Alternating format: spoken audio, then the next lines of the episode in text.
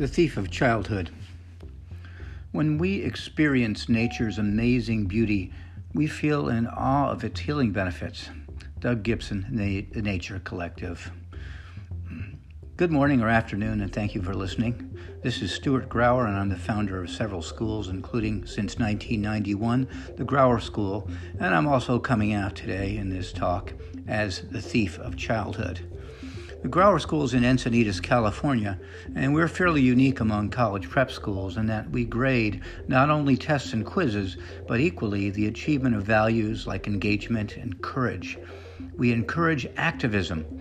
In nationwide surveys of student engagement, our students have consistently ranked in the 99th percentile in health related areas such as connectedness, belongingness, engagement, and sense of safety. So that's what we value. While developing our school, I dedicated 40% of our campus to a wildlife and native habitat corridor, and every class spends substantial time outdoors.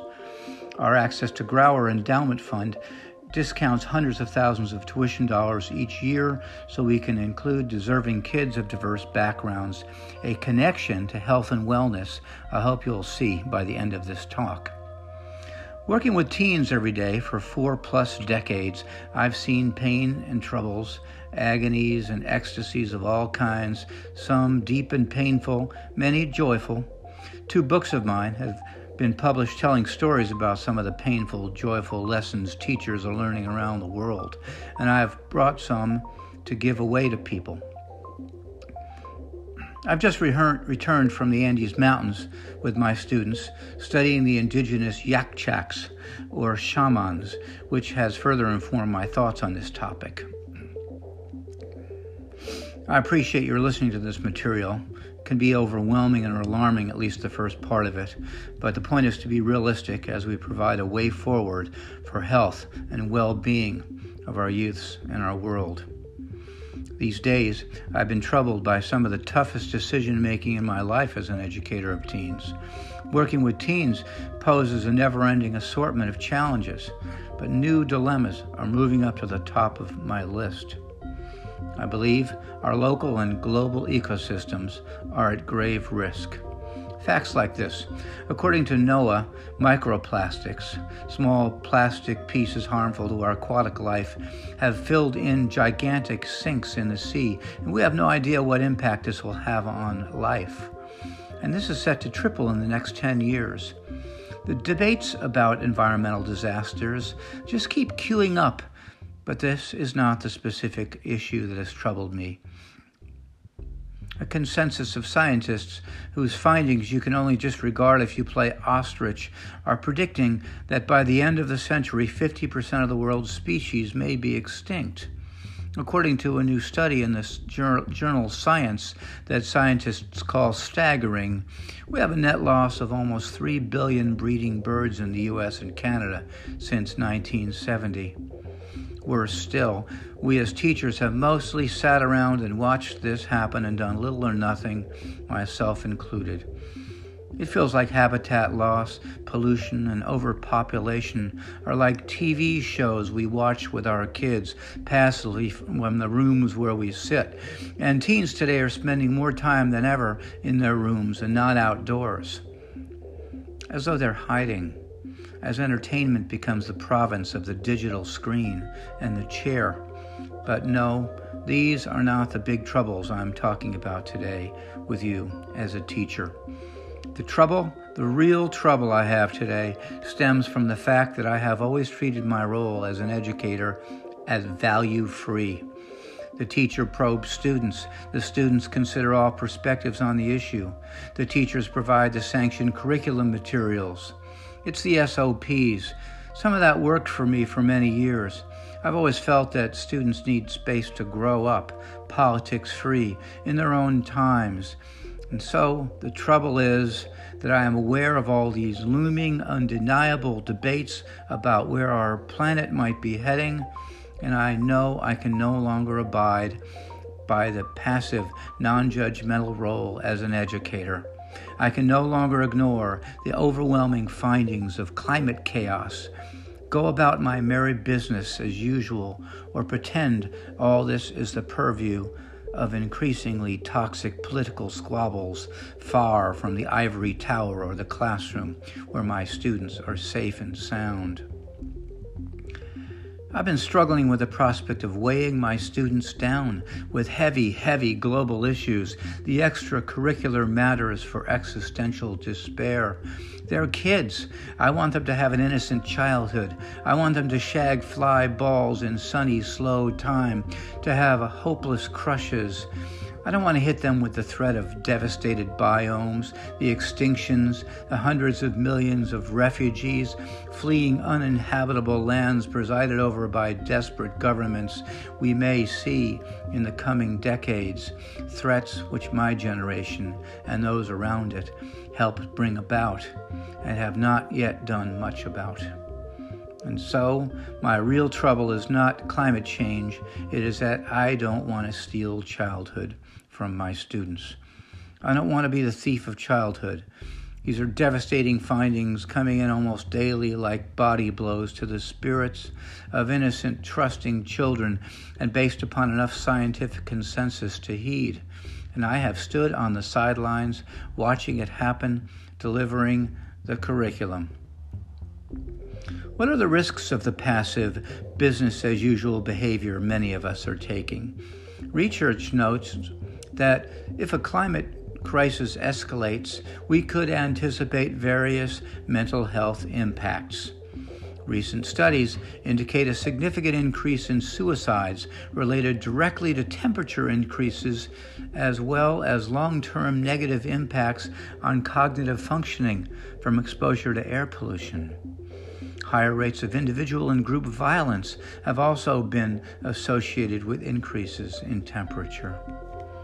There is science and stakes on all sides of the climate change issue, so the issue has become just as political as it is ecological. Even for many children whose homes are sheltered from significant climate change impacts, just the polemics surrounding these viewpoints produces a toxicity that infiltrates the lives of virtually all of our kids. As talking heads slug it out, our children become the victims. What is the impact on young minds and spirits? Jonathan Franzen threatened in The New Yorker if you're under 30, you're all but guaranteed to witness the radical destabilization of life on Earth. Massive crop failures, apocalyptic fires, imploding economies, epic flooding. The U.S. Global uh, Change Research Project also notes that children are, are the most at risk population. Children are particularly at risk for distress, anxiety, and other mental health effects such as depression, clinginess, aggressiveness, and social withdrawal. More children than adults show prolonged PTSD symptoms after a disaster. In children, stress from climate impacts can cause changes in behavior, development, memory, executive function, decision making, and scholastic achievement. My own takeaway is that, after all, Maybe I am not the thief of childhood. Maybe we all are. Our investors, our corporations, our president, all of us who purchase tropical oils and single use plastics, all thieves of childhood. Anyone who watches from the sidelines, doesn't read the labels, and does not encourage action is the thief of childhood. The Psychiatric Times notes that there is not much literature on youths yet, but this is a breaking field. Dr. David Pollock writes the mental health consequences consequences are vast, pervasive, and require attention, understanding, education, and commitment to effectively identify, treat, and prevent. The iron law of climate change is the less you did to cause it, the more you feel its effects. Some of that injustice is intergenerational. Those who poured the most carbon into the air may be dead before its effects are fully felt. That's why the leadership of this movement looks the way it does. People from frontline communities, indigenous people, and the young people we teach in our schools today who are walking out of class on strike or claiming they will never have children. For millions of invisible indigenous peoples whose native lands are lost, who labor on barren remains of rainforests, the modern manifestations of colonization, this sense of kith is a myth and for their children, half a billion of them, who will have no schooling, laboring in factories producing cheap disposable synthetics, two steps from the landfill before they even hit the bargain stores. Childhood is just a forgotten dream. According to Gray, young people feel less in control of their lives than at any other point in recent history. The internal external locus of control scale, developed by Rotter in the 1950s, determines whether people believe they mostly control what happens to them, internal locus of control, or whether it is external forces. Between 1960 and 2002, children and college students felt they were losing their agency. In, 19, in 2018, a report by the American Psychological Association showed nearly half of teenagers surveyed said they were more worried than they were the year before. Given the grave risks, I've wondered long and hard about how much of the truth about the possible devastation we can weigh our own students down with, and this has become my research question. I've been looking into the eyes of my high school students and wondering how much can they handle? There's already a well documented anxiety epidemic. Some of our children, both here in the West and in other worlds, aren't afraid to express powerful emotions such as anger, frustration, and grief. And I want to consider a new research hypothesis is it through the exploration and acceptance of their wilder emotions that children will come to thrive? Anjali B. is a grade 9 student at the Grauer School, and here's what she told me. What worries me about the future is the condition of the environment and planet, the animals and natural creations. I get deep anxiety and will spend time crying in my room because I'm scared for the planet. This has nothing to do with what our school has taught, Anjali. News of climate change right now is permeating for kids like a subliminal tape purring through our pillow all night long as we sleep. Even among students who do not read the news, the messaging is ubiquitous, spooling into their subconsciousness, an inescapable subtext in conversations, music, the written world, and all over the world from urban industrial centers to the suburban beach cities of California to the indigenous in the Altiplano where I traveled with my students. All week, high in the Andes of Ecuador, the Quechua patiently taught us. To the indigenous, native plants are medicine. Only a fool would damage or dis- replace them. But of course, this has happened on a scale our ancestors could never have dreamed of. At high altitude in the elements, I witnessed my own high school students immerse into the reality of a vanishing world. I witnessed a vulnerability I had never before fathomed. I witnessed passion and catharsis among them. And now I know what to tell Anjali. Since they stand to lose the most from our action or inaction on climate change, it is to the indigenous and to the youth we owe the truth. Just a few days before we arrived in the Altiplano, the voice of the 17 year old Helena Gualinga reached out from the Ecuadorian Amazon, where, she's, where she is confronting recent fires and increasing deforestation. Her work focuses on advocacy for indigenous people and youth. Quote, by protecting indigenous people's rights, we protect billions of acres of land from exploitation, she protested on Instagram, where she has 7,000 followers, mostly youth. I grew up with a constant fear, quote, when I would go to my home community and dream that it wouldn't exist anymore she said, answering fear with action.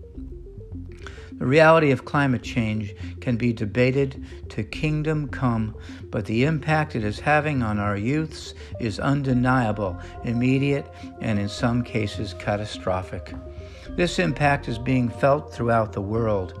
Where did I ever get the idea that I could keep it out of the curriculum, unburdening it? It is time. It is time for student activists and artists to be empowered, for action to be welcomed as a fundamental aspect of coming of age and preparing to lead in the next generation. I asked a junior class student about this. That is, were we going to steal her childhood, weigh her down? Could her generation handle this? She looked in my eye and said, easy as cake. Yes, sure. I should not have been surprised. These are the same students who took to the streets in the aftermath of the Parkland shootings to advocate for their right to be safe against gun violence in their own schools. These are the students who will awaken to the reality of their victimization and only through this awakening not be anxious and depressed. One teacher said to me, This is all surrounding them. They need to feel there is something they can do about all this and not feel helpless. We are surrounded by wisdom of youths and will not succeed without it. What can we do to help teens facing these health risks? Psychologists are now telling us people who have higher perceived environmental self efficacy are more motivated to act on climate solutions. Recently, psychological research by the U.S. Global Change Program revealed two points. One, people who are actively involved in climate change adaptation or mitigation actions experience health and well being benefits. Two, engagement addresses both the threat itself and helps manage people's emotional responses. In other words, when children have a sense of being able to positively engage in climate and or political solutions, they are more likely to curb anxiety, stress, and other mental illnesses. Dr. Lisa Van Susteren, a psychologist and founder of the Climate Psychiatry Alliance, says taking action could be an empowering antidote to fear. Collective action has mental health benefits. The time for action is here. This summer of 2019, I took my troubles to our school board of trustees, and in a far sighted governance move, every one of them agreed it was time for action. We passed a joint faculty board of trustees climate change resolution. At Grauer, in all courses of study, we are finding study and internship opportunities focused around the environment, sustainability, farming, and conservation. We now have a student officer for sustainability and increasing student activism that we encourage as students stand up to today's crazy political landscape. At the Grauer School, as is custom, students petitioned the administration for a climate walkout event rather than just walking out. But the student leader, Talia Miracle, a junior, informed me, We're going to do it whether the petition passes or not. Right on, Talia. Another Grauer student testified before City Hall. Bring it. As a teacher of teens, watching as the current epidemic of depression has evolved, I know what depression means. It means I have no control over my life. It means my life is not mine to control. It means victimization. The only way out is empowerment and the highest form of education, taking action. The way out of all this is student voice. I know the curriculum in almost every college preparatory course is already impacted and should take a year and a half to cover half well. Broad and evidence based sets of curricula are essential for all levels of efficacious schooling. The kids easily understand the connections between the climate change issue and health or how they can learn about it. Data show that climate and health related arguments uh, motivate positive action. Saying I have no space in the curriculum to cover compelling truths with our students is no different than our school's investment broker who tried to claim we must not shift our investment to social and environmentally conscious funds because it is the policy of his firm to maximize profit. Time and money are the thieves of childhood. Eco anxiety and eco grief will be growing diagnoses. People with eco anxiety will watch the impacts of climate change and experience perceptions of loss, helplessness, and frustration if they feel they can't make any difference. building resilience and agency are the keys, and that is the responsibility of every teacher in school and school board member and curriculum designer in the country. It is time for every real teacher to 1. Cultivate active coping and self regulation skills as a part of the curriculum. Two, maintain practices that promote sense of place. There is no truer essence for teaching and schooling than creating a strong, unique culture and sense of community and ecosystem in and out of class. Three, understand our new role in nurturing and teacher activism as a basic skill. My student, Anjali B., says, I hope everyone does their part soon. I try to be conscious of decisions that can affect the planet, like conserving energy. What Anjali seems to intuitively sense is that her hopes are a direct benefit to mental health. Research shows adolescents who physically commute have lower levels of perceived stress, increased cardiovascular fitness, improved cognitive performance, and higher academic achievement. Two, just being in green spaces diminishes stress. Three, clean energy reduces health burdens. Children exposed to higher levels of pollution show more attention problems, anxiety and depression, and lower academic performance and brain function. It is time to get out of the chair. We've all heard of sitting disease. A growing body of research shows that people who spend time outside in sunny, green, and natural spaces tend to be happier and healthier than who, those who don't. A 2015 study from Stanford, for example, found that young adults who walked for an hour through parkland were less anxious afterward and performed better on a test of working memory than if they had strolled along a busy street. Even posters and videos of nature have this impact. At Grauer, we are live streaming natural environments daily in various indoor locations around campus. Furthermore, every teacher has to ask Are my students talking about things we cover in class when they are outside of class? As a new nationwide panorama survey of student voice out of Harvard asks students and teachers. It has to be real, there has to be a connection. The awakening for me as a teacher is that climate is not the issue. The issue is to empower students in reclaiming the connection and sensitivity to the environment that development, technology, urbanization, and politics have stolen from childhood. The issue is creating spaces where our children and students can take action, express passion and artistry, and be heard with civility. The great climate strikes that are taking place around the world have root in the efforts of junior high and high school students who are insisting not only on climate action, but upon their own efficacy, their own sense of empowerment and agency, and their own mental health. Our children and future generations depend on us to act meaningfully, and that means teaching them honestly and fearlessly and listening a whole lot more deeply, understanding that our authentic connection will be basic to healthy schools and communities. Today's and tomorrow's healthiest students will be those who are deeply aware in a truly hopeful way of the connections between people around the planet even if they can't grasp the maelstrom of science now being generated, they will understand the stakes, and this is the understanding that will draw them together. Students around the world are watching and responding to one another's calls to action. They are communicating and connecting with one another in spite of society's perceptions of their age and inexperience, perhaps because of it. And now for the first time since the colonial days, there is no first or third world on an issue. We all share the planetary alert. In my imagination, and perhaps soon in real life, Talia from our beach town in town school and Helena from the Andes are working hand in hand. Both are coming to see the hidden links between indigenous rights U.S. teen shopping, and the air they both breathe.